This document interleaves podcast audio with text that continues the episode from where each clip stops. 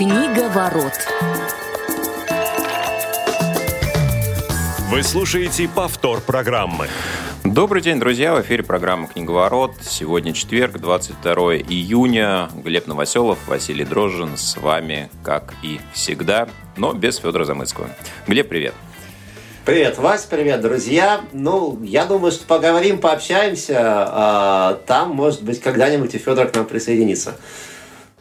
Да, безусловно, а, не так часто мы в последнее время собираемся втроем, но обязательно попробуем это сделать в следующий раз. Эфир прямой, а, как вы понимаете, мы открыты для общения традиционно звонок на номер 8 800 100 ровно 2015 соединит вас с нами, а нас с вами. А, звонок из любого региона России бесплатный, поэтому пользуйтесь, звоните. Наш эфир помогает обеспечивать Дарья Ефремова, за что мы ей безмерно благодарны. Ну что, сегодня у нас интересная тема. Мы к ней несколько раз подступались и даже, наверное, так а, невольно обсуждали на примере различных произведений, потому что сегодня, когда я про тот жанр, который э, сегодня будем обсуждать, размышлял, мне казалось, что многие книги действительно к нему можно отнести. Говорим мы сегодня про а, такую историю, которую можно назвать плутовским романом, а, да, и вот есть еще такое а, обозначение, как пикареска. Встречался ли ты, Глеб, с таким испанским, ну, скажем так, прародителем этого жанра? Да, безусловно, причем вообще считается, ну, то есть если верить э, там всяким Википедиям и прочим вот таким массовым источникам, что, собственно, плутовской роман как жанр, он зародился в Испании на самом деле. И э, что самое интересное, многие пишут, что как жанр же он примерно прекратил свое существование аж в начале 19 века, с чем я категорически не согласен, потому что мне кажется, что как раз таки э, в русской литературе 19 века, а уж 20-го-то и подавно э, Плутовской роман был представлен, да и не только в русской И не только, да, конечно, конечно. Да, вот, был представлен очень ярко и очень яркими персонажами, потому что, конечно же, для Плутовского романа ну, мы, наверное, к этому еще вернемся, но я скажу, скажу все равно свою позицию, что главное как раз-таки в плутовском романе это зачастую персонаж – это главный герой, который, собственно, создает интригу. Это одна из его особенностей. Но об этом, может быть, чуть позже, да? Да, ну ты знаешь, действительно, а, вот говоря о каких-то особенностях, характерных чертах а, этого направления, мы, безусловно, всегда э, с тобой и с Федей обсуждаем, что жанр, стилистика – это все инструмент в руках автора, и не стоит этому э, придавать уж слишком большого значения. Но вот в полтавском романе все-таки есть особенности, которые, ну, наверное, и отличают его от э, там, других романов, да, и, в принципе, приключенческой литературы, развлекательной литературы сатирической литературы. А, герой, безусловно, я здесь с тобой соглашусь, потому что ну, вот, э, Плутовской роман без э, главного персонажа, без этого образа, которому хочется, наверное, прежде всего сопереживать, это ну, немыслимо. Ну и, безусловно, мне кажется, что это не просто какой-то герой абстрактный, а именно такой персонаж, которому тебе действительно хочется а, переживать, который тебя цепляет за живое. То есть он должен плюс-минус как-то ассоциироваться с большинством населения. То есть, как правило, это такой либо выходец из низов, либо а, человек высшего сословия, который вынужденно в эти низы упал, да, ну, то есть э, тот, который э, соответствует, наверное, ожиданиям большинства аудитории. Ну и, естественно, он какой-то остроумный, находчивый, и э, там, решая определенные задачи, он, как мне кажется, обладает интересным свойством, вот не знаю, согласишься ты или нет, да, то есть, по сути, чем, ну, плутовской роман отличается от приключенческого, да, и там, и там происходит с героем события, он принимает решение, а, да, и вот об этом ведется речь. Но, а, наверное, ну, скажем так, отличие героической литературы от, а, ну, будем ее называть плутовской, в том, что здесь этот персонаж, он пусть и обладает э, такой серьезной долей романтизма, он все-таки нарушает определенные нормы, а, но при этом все равно какую-то справедливость восстанавливает. Да? Вот э, есть своеобразный парадокс, да, что вроде бы он живет не совсем а, в рамках принятых законов, но то ли законы такие, что их, э, нарушая, человек все равно вызывает симпатию, то ли еще в чем-то речь. Вот мне кажется, в этом тоже интересно будет сегодня попробовать разобраться.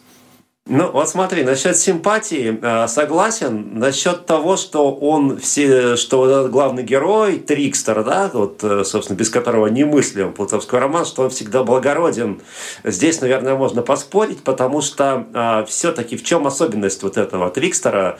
Он никак, то есть он в принципе всегда, да, он нарушает закон, и это, наверное, главное. То есть не столько нарушает закон, сколько нарушает общепринятые нормы. А ведь мы все очень сильно на самом деле не любим нормы, мы не любим законы, мы не любим, когда нас а, ограничивают какими-то рамками. А, ну, потому что все мы, конечно свободолюбивы, но другое дело, что не все мы готовы их нарушать, и не все мы умеем их нарушать, не все мы знаем, как эти рамки, э, как за эти рамки выходить, поэтому прочитать, почитать про кого-то, кому удается вот эти рамки раздвинуть, э, всегда приятно, да, то есть это в этом смысле, э, опять же, да, безусловно, такой элемент развлечения, ну, и с другой стороны, конечно же, вот этот главный герой Трикстер, он всегда, конечно же, показывает на вот эти лазейки, показывает на дыры, причем на дыры не только вот в законе как таковом, а в целом в общественном устройстве, да, вот какие изъяны в нашей жизни мы можем обра- э, заметить, и как раз-таки вот э, главный герой Полтавского романа, он на эти изъяны как бы обращает наше внимание, что тоже не может не вызывать популярности. Но главное, как вот ну, ты правильно сказал, что этот человек нарушает э, некие нормы, причем главное в чем, что он достаточно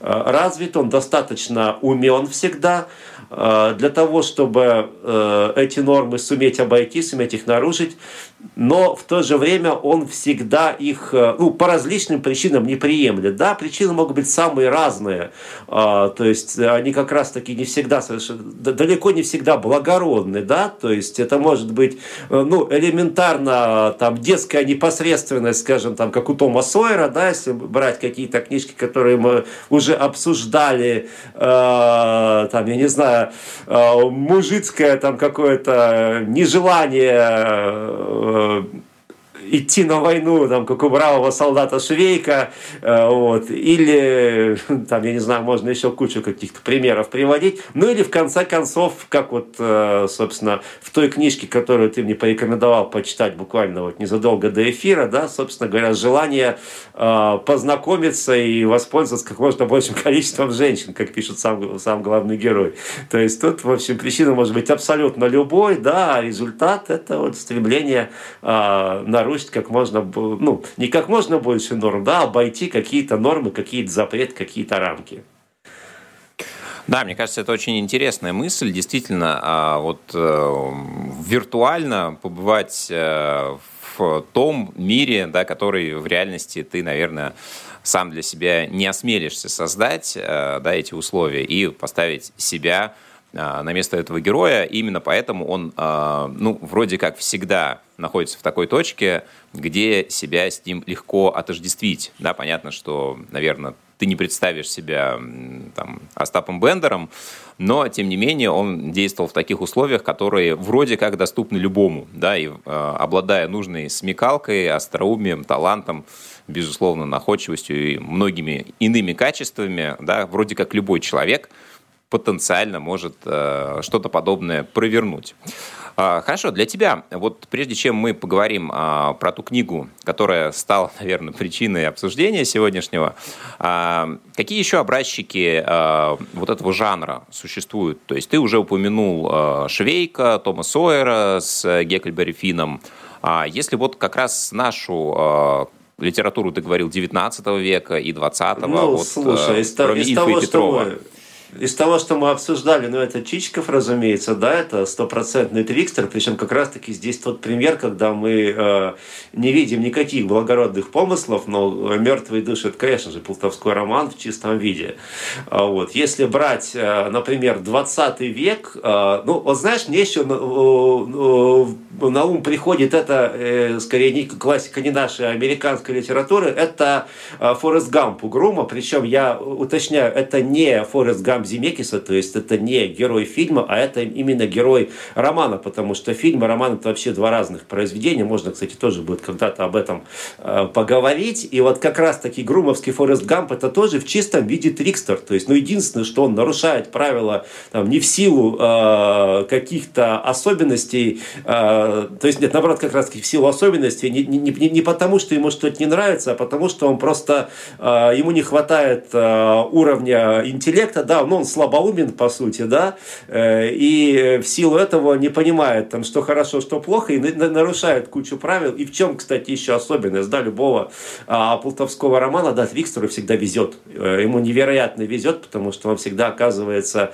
э, в конечном итоге гораздо э, остроумнее, веселее, добрее, чем э, многие реально существующие персонажи, именно поэтому ему как бы везет.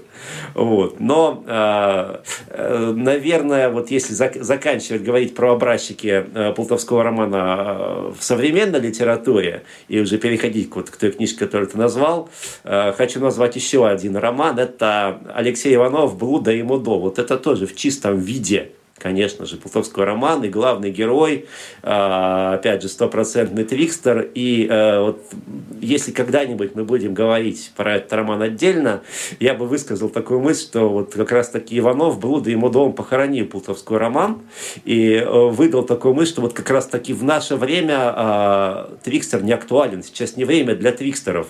Потому что, с одной стороны, а, все настолько стало не всерьез, как бы не совсем по-настоящему в нашем мире, а с другой стороны при этом происходят иногда подчас такие страшные вещи, что, э, собственно, никаким плутовством уже эти страшные вещи менее страшными не сделать.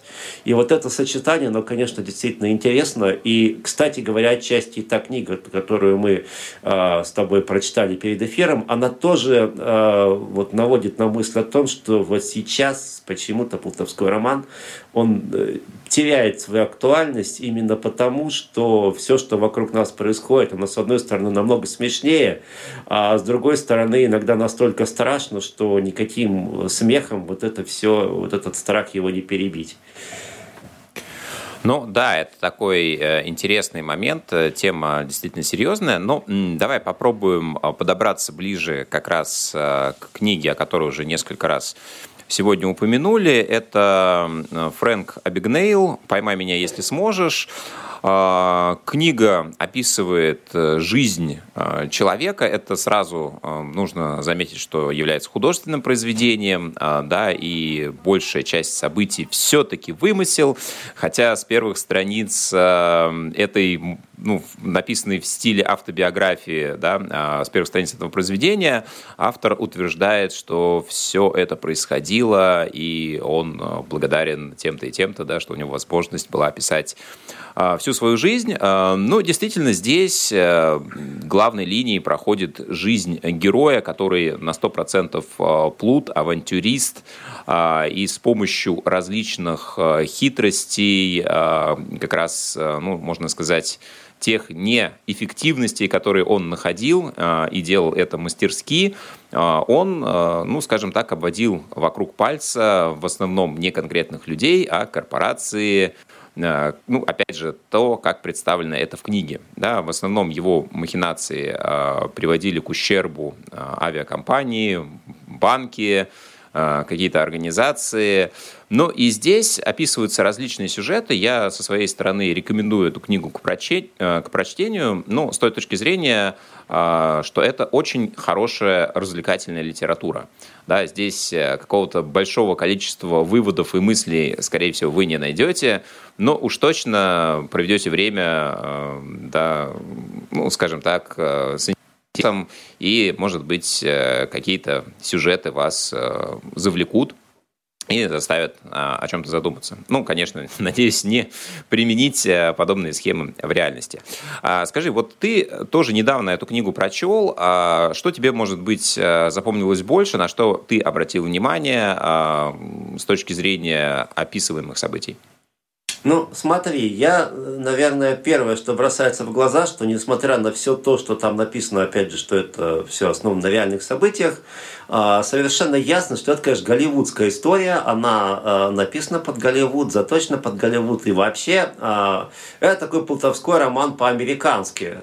Да, то есть, с одной стороны, здесь опять же есть главный герой, который, да, является таким, можно сказать, благородным разбойником, но вот здесь э, нет ощущения реальности, нет ощущения серьезности его намерений. То есть он вроде благо, пытается этим благородным разбойником себя э, э, преподать, но вот э, как-то вот лично у меня чувство, что я ему хочется верить, у меня не возникает, да, то есть это скорее вот именно какой-то э, представляется мошенник, да, который сейчас пытается показать себя благородным разбойником, а в конце еще и такой достаточно слащавый конец, то есть, в общем, его поймали, он все осознал, практически и вообще стал работать с теми людьми, которые... Ну, кстати, это тоже такой типичный ход для э, именно вот э, американских, скажем, фильмов, литературы и так далее, такого вот раскаяния, когда, э, собственно, разбойник начинает потом работать вместе со своими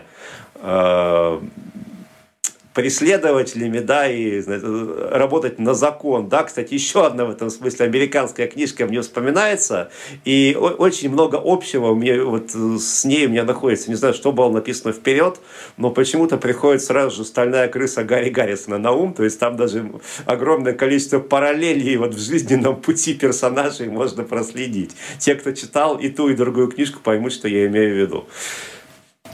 Да, ну, мне кажется, этот сюжет достаточно популярен, э, он и в наши дни встречается. А, когда такой остроумный хитрец, преступник э, в конце действительно переходит на другую сторону.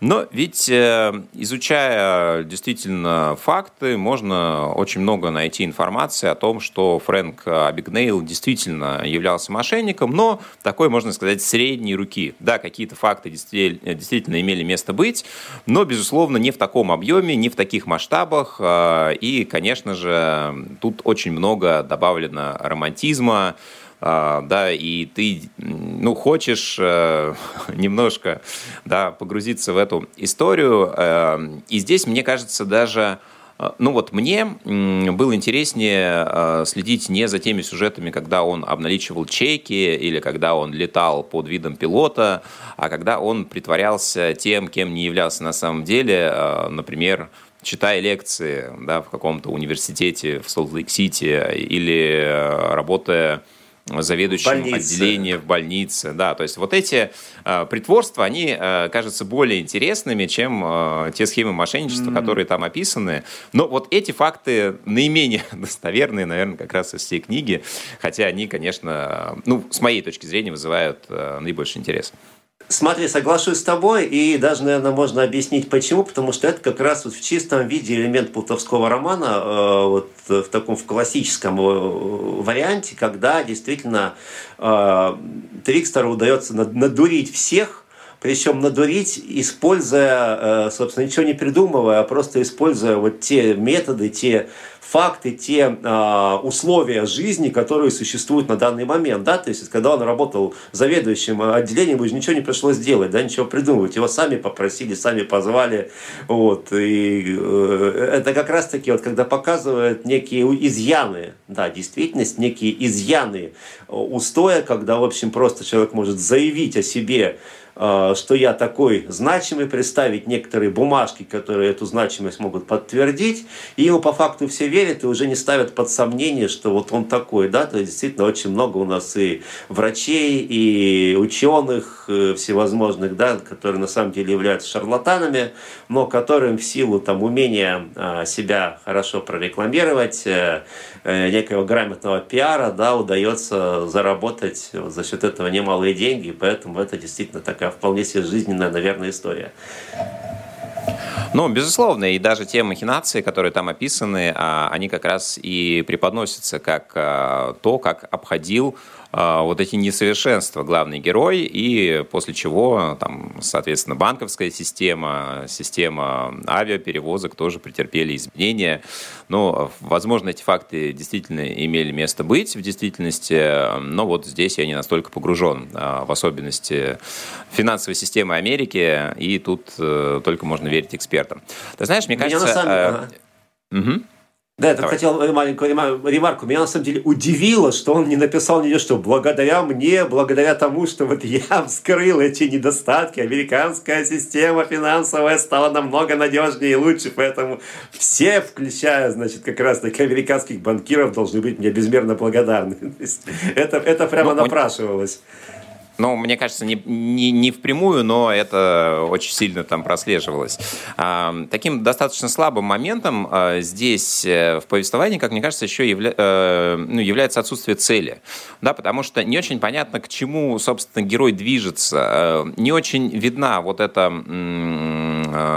жажда азарта как такового. То есть он совершает все новые и новые а, аферы и не очень понятно зачем. То есть он получает уже огромное количество ресурса, который как-то очень странно использует, где-то откладывает, где-то прячет, как-то вроде бы скрывается, вроде бы не скрывается. И вот здесь, как мне кажется, как раз вот самое Э, ну, не очень удачная история, которая вот э, кладет тень да, на все э, положительное, что в этой книге есть. Потому что когда ты не очень понимаешь, зачем это все делает герой, ему уже ну, сложнее, наверное, сопереживать. Да, интересно, что он делает, но почему, очень-очень много вопросов у меня это вызывало.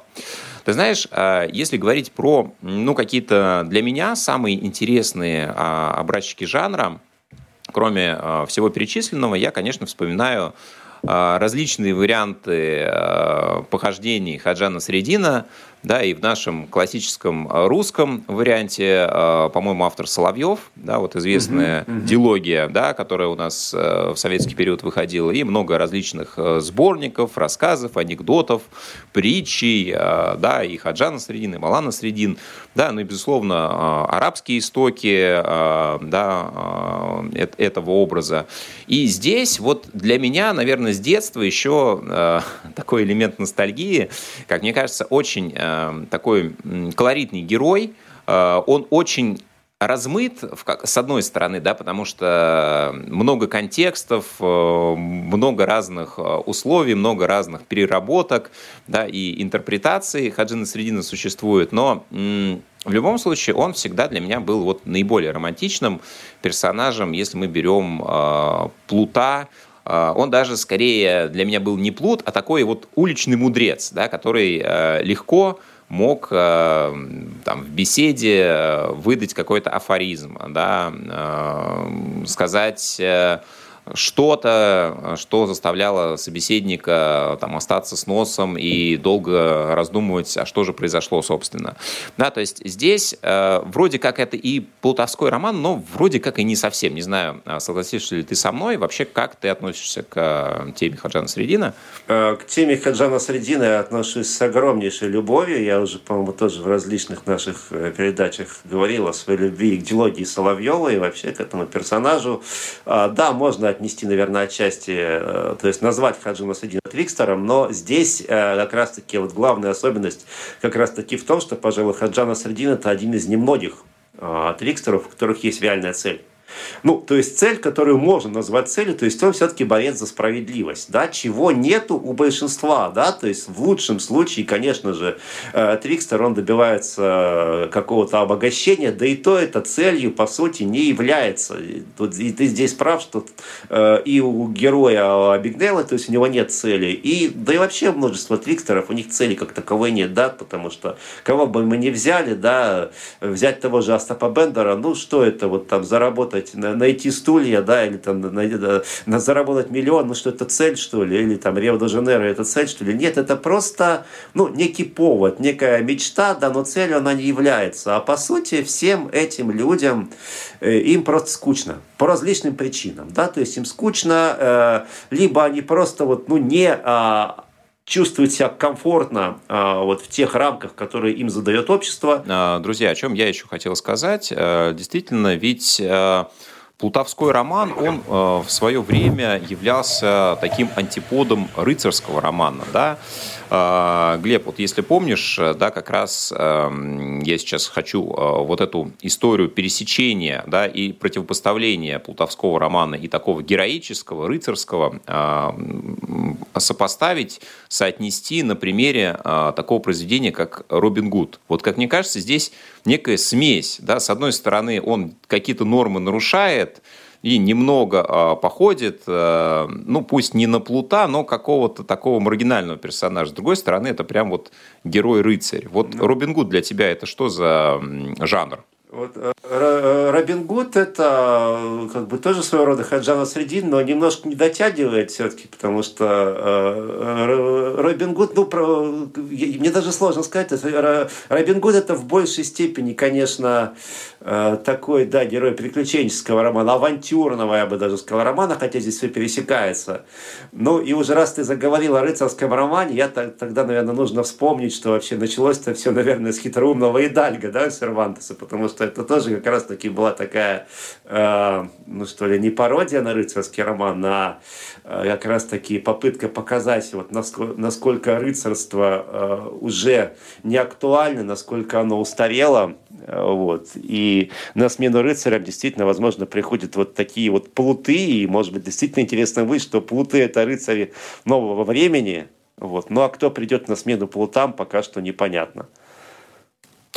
Да, ну и в завершении действительно можем э, вернуться к теме э, современного полтавского романа, ведь э, сейчас в чистом виде действительно сложнее и сложнее его находить. Вот э, есть действительно э, то произведение, которое ты приводил э, под авторством Иванова, но популярности у этого жанра, а, наверное, в том числе по тем причинам, которые ты озвучил, сейчас становится меньше, хотя, казалось бы, да, истории вечные, актуальные, всегда есть э, нормы, которые хочется нарушить, всегда есть э, те, кто, казалось бы, несправедливо находится в лучшей ситуации, чем ты, и должен найти кто-то, кто ну, будем говорить, уравняет эти шансы. Но почему-то а, подобные сюжеты не так часто используются в современной литературе. Ну, здесь, наверное, опять же, можно э, предположить, что это связано с тем, что сейчас нет, как раз-таки мы живем в период такой анемии, да, то есть когда нет устоявшихся социальных норм, как раз-таки, возможно, эти нормы подвергаются какой-то ломке, да, поскольку они так подвергаются ломке, то, собственно, о каких плутовских романах может идти речь, да, вот посмотрим, когда что-то у нас закрепится, когда действительно э, у нас появятся какие-то устойчивые правила, по которым можно жить. Вот тогда, наверное, появятся и новые трикстеры, и снова будет интересно о них читать, но это уже, наверное, история какого-то будущего, не знаю, далекого или не очень далекого, но, возможно, э, нам еще предстоит увидеть новый плутовской роман, и вот что он будет из себя представлять, э, пока даже очень сложно предположить.